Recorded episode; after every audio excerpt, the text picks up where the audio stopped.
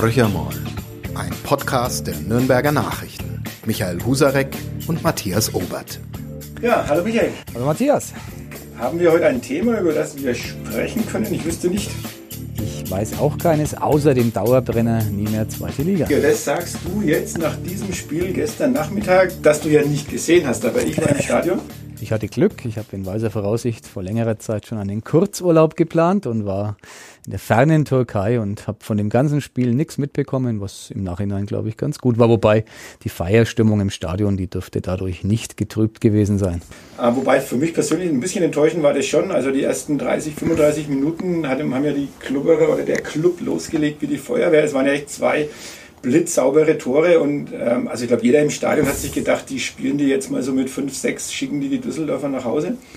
Ähm, ja, dann schalten sie den Gang zurück. Ähm, die konnten nicht mehr, die haben eine Woche lang Feierbiester gegeben und waren in einer Kneipe nach der anderen. Ist doch klar, ja, das dass da die Luft ausgeht. Also so ganz zufrieden hat es mich nicht, also diese Antwort stellt mich nicht ganz zufrieden. Also ich hätte mir dann schon erwartet, dass man ähm, zumindest ist unentschieden, aber ich glaube am Schluss, okay, da haben sie echt, glaube ich, nicht mehr damit gerechnet, dass die Düsseldorfer ernsthaft noch ein Tor schießen wollen. Also fünf Minuten Ball hin und her schieben, einer will dem anderen nicht mehr wehtun und dann machen die Düsseldorfer. Dann ist es passiert, aber es ist, ich kann dich trösten und beruhigen. Es ist völlig belanglos, ob man als Zweiter oder Erster aufsteigt. Äh, wichtig ist die Liga, das ist die erste Liga, in der wir nächstes Jahr kicken und äh, ja, 34 Spiele lang genießen wir das Ganze. Mir kommt es so vor wie, wie so ein Opernfestspiel vielleicht. Äh, es hat dann wahrscheinlich wieder ein Ende, aber die Festspielzeit äh, werde ich im Stadion genießen und äh, dann gucken wir mal. Ja, du bist äh, nach wie vor so äh, euphorisch äh, und, und, und, und, ohne einen Hauch von Pessimismus, weil wie gesagt, diese Mannschaft, die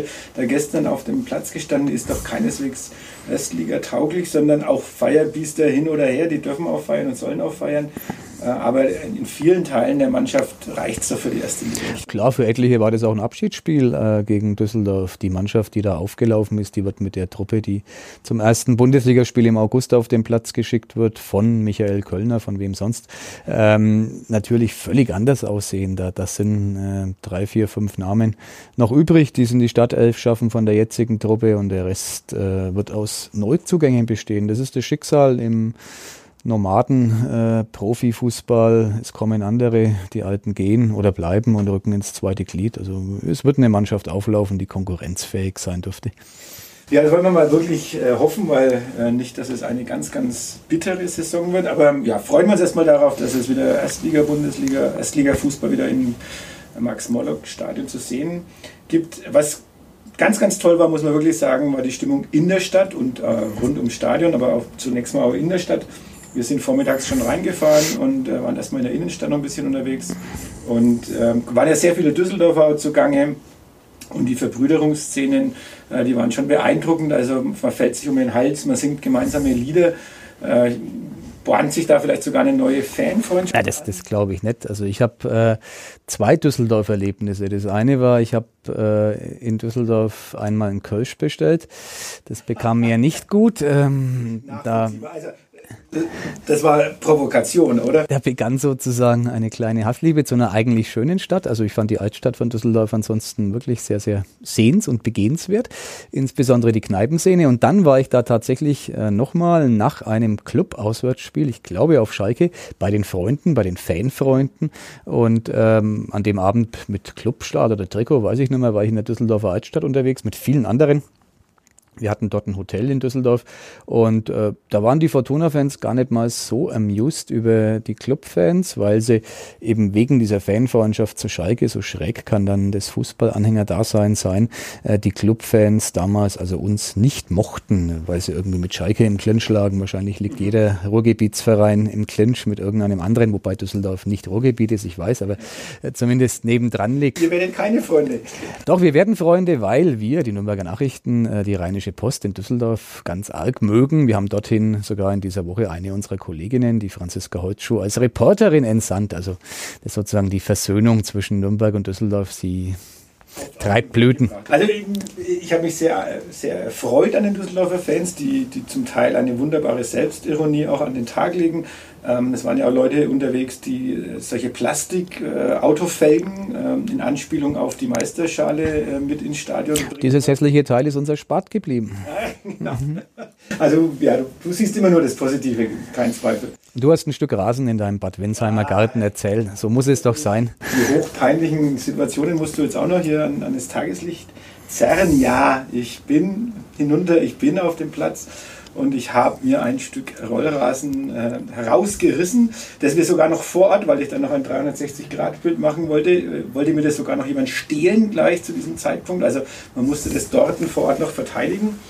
Auf dem Weg zum Bahnhof allerdings haben die Ersten in der S-Bahn schon gesagt, äh, wie lächerlich das ist, wenn Menschen, erwachsene Menschen, also das waren Fußballfans mit, mit Clubtrikot, wie lächerlich es ist, wenn Menschen auf einen Platz stürmen und sich dort in den Rasen ausbuddeln oder sonst irgendwelche Plastikteile davon schleppen. Da gibt es noch ganz andere Sachen. Ich wäre mal fast Besitzer einer Torlatte äh, gewesen, nämlich nach dem Jahre zurückliegenden letzten Aufstieg des ersten FC Nürnberg bin ich wie alle anderen auch, wie alle Fans zumindest, auf dem Platz und ähm, sah dann vor mir zwei, die Torpfosten aus dem Stadion trugen und äh, die Latte lag noch da. Ähm, bevor ich aber zugreifen konnte, haben zwei starke Jungs, mit denen nicht zu spaßen war, sozusagen zugepackt und an mir vorbei das äh, begehrte Stück nach draußen getragen. Mir blieb damals auch nur ein Stück Rasen und ich hatte die Vision, es bei mir einzupflanzen im Mini-Gattlein. Ähm, dazu kam es nicht, weil ich den Rasen auf dem Weg, auf der Feier sozusagen, die dem Spiel folgte, irgendwie irgendwo liegen haben lassen.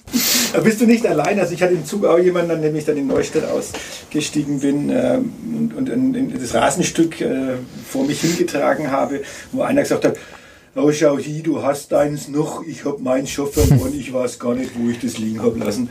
Also das zeigt auch, dass die Stimmung natürlich gut alkoholgeschwängert war. Ähm, wobei jetzt, wir sind um, an dem Zug um 9 Uhr gefahren, da war es dann auch schon sehr gedämpft. Am Abklingen. Also wirklich alle redlich müde.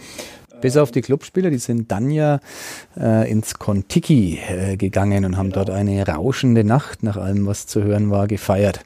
Ja, also zum zweiten Mal ja schon. Äh, eine Woche vorher schon Riesenparty, jetzt nochmal große Party. Ja, sie haben sich's verdient. Ja, schauen wir mal, was, was auf uns zukommt. Also ich bin wirklich, wirklich sehr gespannt, aber auch ein bisschen pessimistisch. Das Rasenstück werde ich jetzt versuchen, also mit Hilfe meiner Frau, ähm, die, die hoffentlich mir da zur Seite steht, werde ich jetzt versuchen, mal zumindest über den Sommer zu retten ein kleines Clubfähnchen hineinpflanzen. Es wird blühen und ähm, wären die Futter abgestiegen, hätten wir uns jetzt zu dem geschmacklosen Satz hinreißen lassen, alle Blumen blühen, nur das Futter Kleeblatt liegt. Aber so können wir tatsächlich einer ernst gemeinten Freude Ausdruck verleihen. Foot ist in der zweiten Liga, der Club ist in der ersten Liga. Fußballfranken kann glücklich sein. Die neue Saison wird spannend und ähm, in beiden Ligen werden wir Spitzenfußball sehen. Einmal zweitklassigen und einmal erstklassigen. Genau, das Kleeblatt gegen den HSV und gegen Köln. Also wir werden uns des Öfteren wohl über die Stadt gehen. Hoffentlich auch gegen Wolfsburg. genau, ja, aber jetzt kommt äh, das nächste Aufregerthema. Äh, ich weiß nicht, äh, ob äh, bei der Sendung des Podcasts überhaupt noch relevant ist, aber die Eilmeldung kam vorhin rein, dass Aue Protest gegen das Spiel in Darmstadt eingelegt hat. Also es wird jetzt irgendwo vor ein Sportgericht gehen und man wird dann sehen, wie entschieden wird. Also führt noch nicht ganz durch, aber ähm, wir gehen jetzt mal davon aus, dass das alles äh, da so bleibt, wie es ist. Davon gehe ich ganz, ganz fest aus. Es wird genau. so sein. Und ähm, ja, Helmut Hack hat ja auch schon gesagt, glaube ich, es war wichtiger, als der Bundesliga-Aufstieg. Erstaunliche Aussage, aber da sieht man, wie groß dann doch die Angst vor dem Absturz in die Drittklassigkeit war. Wahrscheinlich ist es auch ähm, vielleicht noch schwieriger, aus der dritten Liga in die zweite wieder aufzusteigen, also aus der zweiten in die erste, keine Ahnung. Aber ähm, offenkundig ähm, war da große Erleichterung in Fürth zu verspüren. Ich kann es auch nachvollziehen. Dritte Liga ähm, ist natürlich schon ja, unattraktiv, würde ich mal sagen, im Vergleich zur zweiten. Da tun die Fürther sich ja auch schwer, äh, eine ausreichende Zuschauerzahl zu kriegen überlegen, in der dritten wäre es halt dann oft vor 5, 6, 7.000 Menschen über die Bühne gegangen in ein Fußballspielchen. Genau. Bei den ambitionierten äh, Baumaßnahmen, die dort gerade genau. im Gange sind oder schon zum Teil abgeschlossen sind, ist das natürlich wirklich, wäre das schon bitter und ich glaube, äh, Franken tut es gut, einen Erstligisten und einen Zweitligisten, den Dino der Zweitliga. Genau. Während der andere Dino sich verabschiedet hat und die Uhr ja jetzt, glaube ich, irgendwelche neue Zwecke erfüllen muss. Also da geht es jetzt um Ich weiß es gar nicht. Ist ja egal. Das war für mich fast, also das ist, hoffentlich hören keine Hamburg-Fans zu, wenn es die gibt. Wahrscheinlich gibt es Der HSV-Abstieg war natürlich ein, ein Thema, auch in der fernen Türkei. Und äh, ich habe dann abends mal ein Glas Wein erhoben und äh, mehr aus Spaß in die Runde gefragt, wer, war, mag, wer mag mit anstoßen auf den HSV-Absturz. Da war die Begeisterung grenzenlos. äh, also es haben sich viele darüber gefreut, dass es den Dino mal erwischt hat, weil ja der HSV die letzten Jahre immer irgendwie das Glück hatte, äh, dann doch nicht absteigen zu müssen. Und in dem Jahr war es eben soweit. Und, ja. Also ich hatte in Nürnberg wiederum am Balkon, wo wir noch kurz, äh, bevor wir jetzt zum Stadion raus sind, noch ein Bier getrunken haben. Also direkt Für alle, die es nicht wissen, Königsdorf Passage. Königsdorf Passage. Mit fränkischen Bieren. Bestes fränkische Bier. Und trotz der, der gut ausgefüllten Stadt äh, wurden wir flott und schön bedient. Und neben uns waren drei Menschen, die äh, auf ihren Zug nach Hamburg gewartet haben und auch noch ein schönes fränkisches Bier zu sich genommen haben. Und die waren, also einer davon Stadion war wirklich tief traurig, aber ich konnte ihn dann mit den Worten, dass es dann wenigstens wieder ein Hamburger Derby gibt, äh, konnte ich mal ein bisschen trösten, aber ich glaube, der hat schon befürchtet, dass dieses Derby dann auch noch zu Ungunsten des HSV ausgeht, also so ähnlich wie es dem Club ja auch immer wieder mal gegen Fürth ergangen ist. Das kann uns nächstes Jahr nicht passieren. Ein weiterer Grund für meinen Optimismus. Äh, es wird derbyfreie Zeit sein, außer das Pokallos meins schlecht mit uns. Aber darauf hoffe ich jetzt mal nicht. Äh, ich naja, das Derby froh. gegen die Bayern, aber gut, die sind halt chancenlos. Derby gegen die Bayern, genau. Ah, da. wenn natürlich, äh, ich sehe jetzt schon das T-Shirt vor mir, 3 zu 0. Eine ein Spieltag wegen mir im September, wo der Club den FC Bayern besiegt. Ah, okay. Dann ist die Saison für mich gelaufen. Ja, naja gut, ein bisschen noch äh, um den Abstieg drumherum kommen, dann wäre es noch, dann wäre es perfekt sozusagen die Saison. Lassen wir es auf uns zukommen. Äh, wir können noch ein bisschen Werbung in, in zweierlei Hinsicht machen. Zum einen, die Nürnberger Nachrichten werden ja ähm, nicht nur, haben nicht bloß intensiv und ausführlich berichtet, online extrem viel Berichterstattung, auch dieses auch Wochenende wieder, auch ganz hautnah mit bei der Feier aus äh, im, im Kontiki, sondern es wird auch eine Beilage geben, die am, am Donnerstag, genau. Donnerstag erscheint. Genau. Die liegt der Zeitung bei den Nürnberger Nachrichten, aber auch der Nürnberger Zeitung. Und äh, da es viele interessante Beiträge. Einen langweiligen, der stammt von mir. Ich erzähle sozusagen über meine Fanerlebnisse in den letzten das ja, klassische 30 Statement eines äh, Chefredakteurs. Beginnt 1988, also tatsächlich in den letzten 30 Jahren, als ich eben beim Auswärtsspiel in Rom war. Wir haben es schon mal hier erzählt im mhm. Podcast und ein Stein mich niederstreckte und die Jubelfeier für mich zumindest jäh beendete. Damals gewann der Club auswärts äh, UEFA Cup Erstrundenspiel 2 zu 1 bei AS Roma und äh, ja, daran erinnere ich mich gerne, trotz des Steinwurfs. Genau. Und äh, Daran wird ja, darauf arbeiten wir wieder hin oder ich hoffe, der Club arbeitet darauf hin. Ähm, wir können aber noch in tieferen in der Tiefe in der Vergangenheit die schwelgen. gute alte Zeit äh, 1968. Genau, nämlich 50 Jahre Nürnberger Meisterstück von 1968 heißt es im, im Übertitel in einem Sonderheft vom Kicker, also Sehr das Zentralorgan des deutschen Fußball, wie es auch gar nicht mehr wieder genannt wird. Man kann das Heft von vorn bis hinten lesen, sollte nur eine Seite überblättern, auf der bin auch wieder ich zu sehen, wie du garantiert also, entdeckt hast. Ja, ich hab, äh, muss gestehen, ich äh, habe dich wahrscheinlich wirklich überblättert, aber nachdem du es jetzt sagst, ne, muss man natürlich nochmal nachschauen, stimmt das auch wirklich? Ähm, also du bist sozusagen das Bederler auf alle Suppen oder? Was den Club anbelangt, momentan offenbar schon. Wahrscheinlich, weil ich nichts davon verstehe und nur Fan bin, aber ein schönes Dasein. Ich bin viel weiter vorne in dem Heft, wobei das garantiert nicht wegen mir ist. Es sind, kommen einfach in dem Heft auch Clubfans zu Wort und da sind wirklich interessante Beiträge von Klaus Schamberger ähm, zu lesen, von OB. Mali, ähm, ja, wer ist noch dabei? Gerd Schmelzer natürlich, der ehemalige Präsident. Ja, und du Katrin Müller-Hohenstein. Du auf einer Seite mit Katrin Müller-Hohenstein. Immerhin, ja, immerhin. Also so nah habe ich es noch nie an die Dame herangebracht, ähm, die aus Erlangen stammt und ähm, offenbar auch ein großer Fan des ersten FCN ist. Ähm, ja, es war schön, weil die Kollegen vom Kicker eben gefragt haben, ob man ein paar Zeilen dafür schreiben könne und äh, nichts tat ich lieber, als über der Club und ich zu schreiben.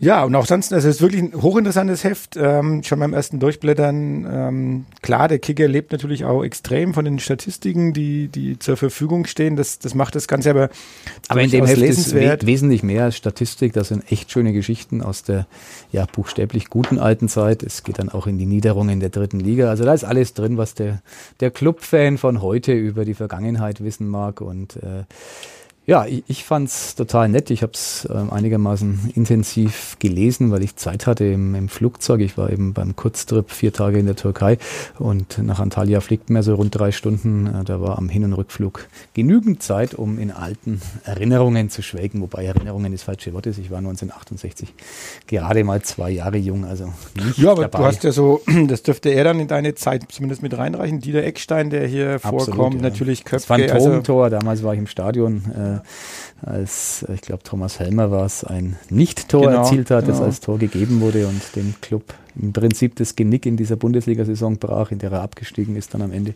Das Rückspiel, Viele schöne Geschichten. Dieses, dieses äh, Wiederholungsspiel war ja wirklich äh, dann mehr als bitter. Reden wir heute nicht drüber. Nein, okay. Ja, wir wenden uns jetzt mal anderen Themen zu. Also jetzt haben wir, äh, ich glaube, einen fast kompletten Podcast. Na gut, Republika hatten wir letztes Mal, genau. äh, durchaus ausgiebig.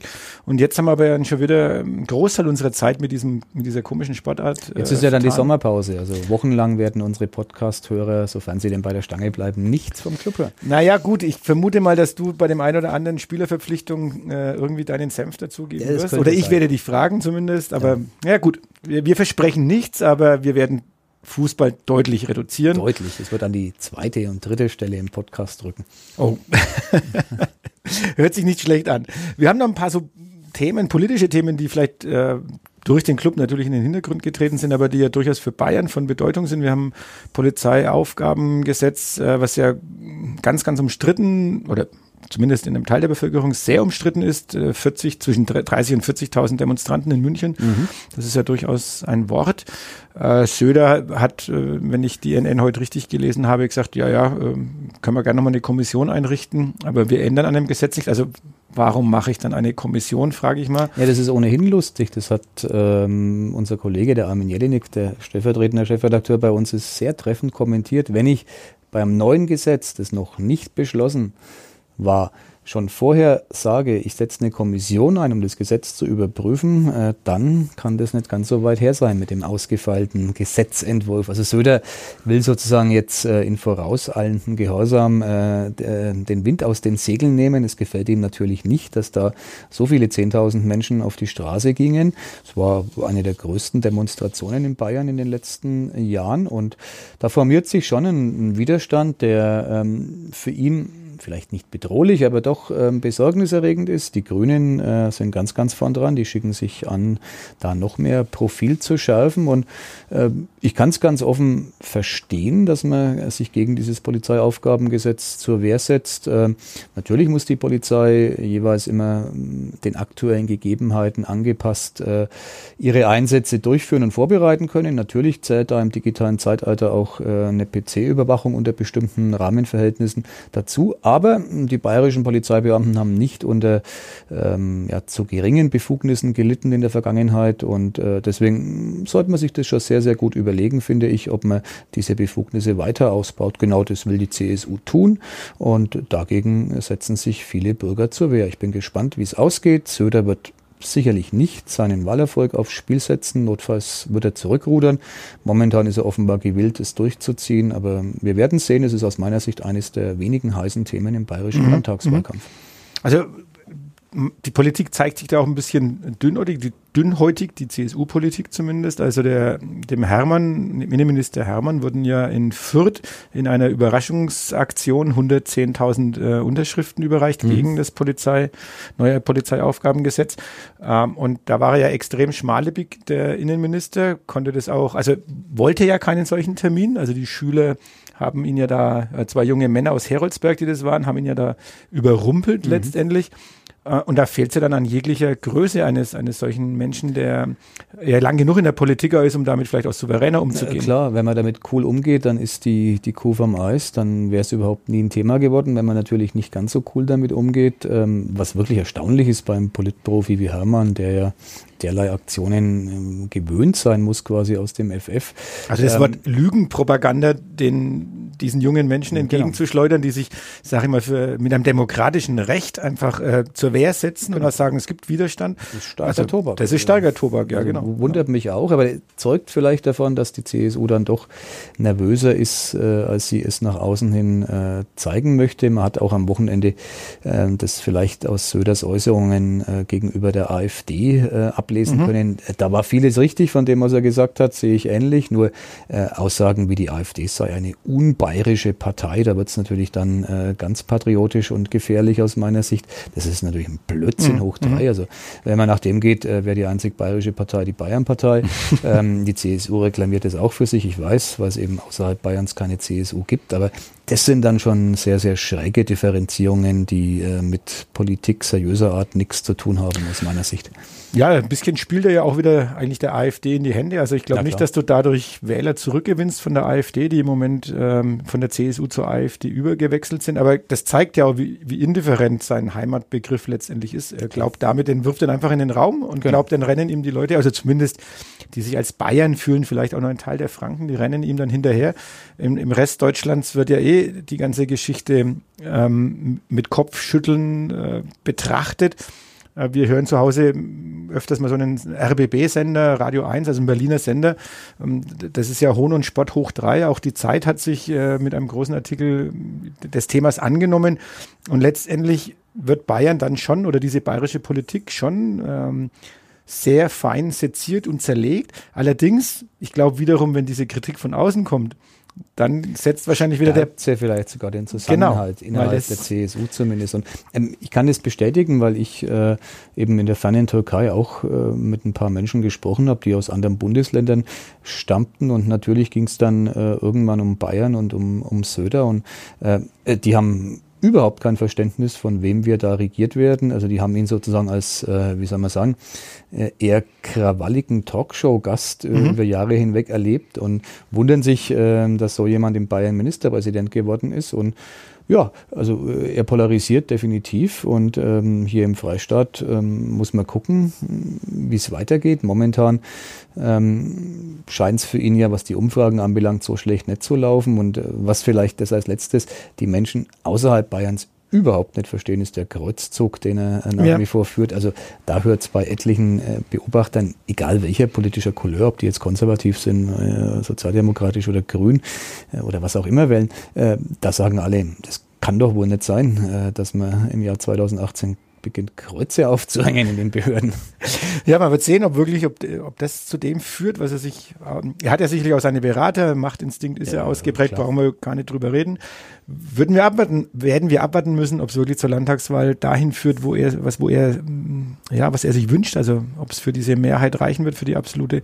Der FDP-Chef Christian Lindner traut ihm ja noch mehr zu. Er hat ja bei uns ja, genau. im Interview gesagt, äh, er kann sich nur vorstellen, mit Blick auf die Begrenzung der Amtszeit von Söder, dass Söder in fünf Jahren, also sozusagen nach seiner ersten Legislaturperiode, wenn er denn die äh, nach der Landtagswahl im Oktober antreten kann, Bundeskanzler werden will.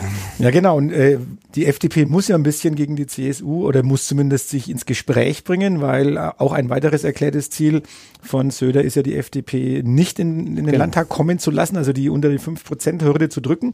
Und Lindner hat ja gerade mit ganz anderen Problemen ein bisschen zu kämpfen, aber er bringt sich zumindest wieder ins Gespräch. Aber Definitiv. Sein sein äh, Vergleich, ähm, der radebrechende Ausländer beim Bäcker, ähm, dass man schon sicher gehen müsste, ähm, dass es sich nicht um einen ähm, indischen ja, IT-Entwickler, glaube ich. Ja, genau, der indische äh, IT-Entwickler oder was ja schlimmer wäre, ein äh, illegaler Asylbewerber, der sich äh, hier ähm, eingeschlichen hat. Ähm, und das hat ihm ja einen respektablen Shitstorm eingebracht. Ja, zu Recht, wie ich finde. Also das, es gibt das schöne Wort Alltagsrassismus. Nichts anderes ist das, was äh, Lindner da von sich gab. Das kann er noch so oft korrigieren.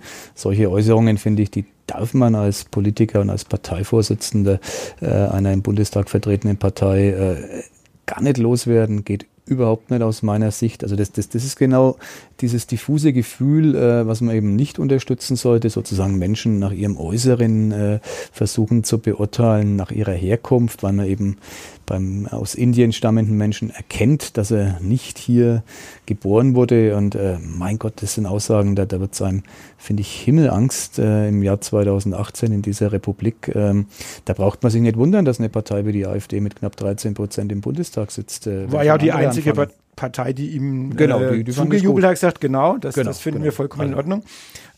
Ich möchte aber noch einen Satz loswerden, weil ich hab, bin durch Zufall eher äh, über, ich habe den NZZ, also Neue Züricher Zeitung, den Newsletter, die haben sich auch mit dem Thema beschäftigt mhm. und die Kollegen in der Schweiz ist ja ein durchaus eher konservatives Blatt, aber die, die beschäftigen sich ähm, ganz anders mit dieser, äh, haben eine ganz andere Sichtweise auf das Thema. Also die sagen, Lindner hat ganz sicher keine Ressentiments geschürt. Er hat eine kleine, holprige Geschichte erzählt und ähm, die sogenannte Schwarmintelligenz zeigt sich hier als Schwarmflatulenz. Ich entnehme ja. deinen Worten, du siehst es durchaus anders. Ich, sehe das ganz anders als die Kollegen der Neuen Züricher Zeitung, die ich schätze, deren Kommentare ich äh, auch tatsächlich gern, gern lese. Aber das ist natürlich eine Sicht, die unter Umständen, das sage ich jetzt mal ganz vorsichtig, äh, von der Lebenswirklichkeit in der Schweiz geprägt sein könnte. Ähm, dort hat man relativ scharfe, ähm, eigentlich rigorose Richtlinien, was die Einreise von Menschen anbelangt ähm, und ähm, kann vielleicht deshalb die deutsche Diskussion auch gar nicht verstehen. Wir sind ein Einwanderungsland, wir bleiben ein Einwanderungsland und äh, es macht wenig Sinn, sich darüber aufzuregen, wie es Lindner tut, mit, mit skurrilen Vergleichen. Äh, man muss es einfach mal annehmen als Tatsache und muss gucken, äh, dass man die Menschen, die bei uns sind, versucht zu integrieren und äh, dann ist es auch gut. Genau, und diese Integration, die wird uns nicht nur die nächsten Wochen und Monate, die wird uns sicherlich über viele Jahre jetzt beschäftigen, wird immer wieder Thema sein. Und äh, ich gebe dir vollkommen recht. Ich glaube, das ist dieser Alltagsrassismus, äh, diese Ressentiments, die dann gepflegt werden. Ähm, das macht man schon inzwischen ganz gerne in Deutschland. Man lässt halt den einen oder anderen Brocken mal fallen und sagt, naja, das wird man ja wohl noch sagen dürfen. Aber genau dieses Mal sagen genau. dürfen äh, führt zu einer Grundhaltung auch in, in der Bevölkerung oder zu einer Verängstigung ja letztendlich auch. Also ich habe mir noch nie Gedanken darüber gemacht, in der Schlange weder im Supermarkt noch bei der Bäckerei Bäckerei, ob jemand radebrechend seine ähm, Brötchen bestellt oder seine Einkäufe tätigt oder nicht. Und ähm, da muss man schon wirklich vorsichtig sein mit, mit den Worten, was man da anrichten kann. Absolut. Ich meine, es ist ja genauso, wenn man die Menschen, die äh, in der Schlange vor dem Bäcker stehen, danach beurteilt, ob sie in Anführungszeichen nur äh, des Fränkischen mächtig sind oder auch in der Lage sind, Hochdeutsch zu reden.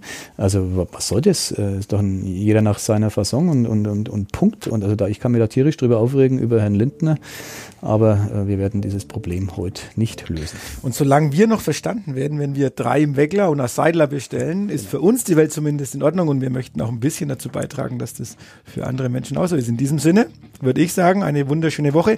Ich verabschiede mich in den Urlaub. Du kamst aus der Türkei. Ich fliege jetzt äh, genau. am Mittwoch weg.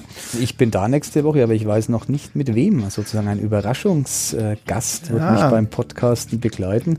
Außer ich vergesse, dass ich podcasten muss, weil bisher mich Matthias immer netterweise daran erinnert hat. Aber ich denke mal, ich merke es mir und äh ich glaube, du hast schon im Hinterkopf irgendjemanden und wirst mir beweisen wollen, dass das alles noch viel, viel besser und genau, schöner geht und interessantere Themen natürlich. Und du musst nicht über den Club reden du kannst das jetzt raussuchen. Es ist bei uns vielleicht wie beim Club. Ähm, einer wird ausgewechselt in der ersten Liga. Mal schauen, es ist.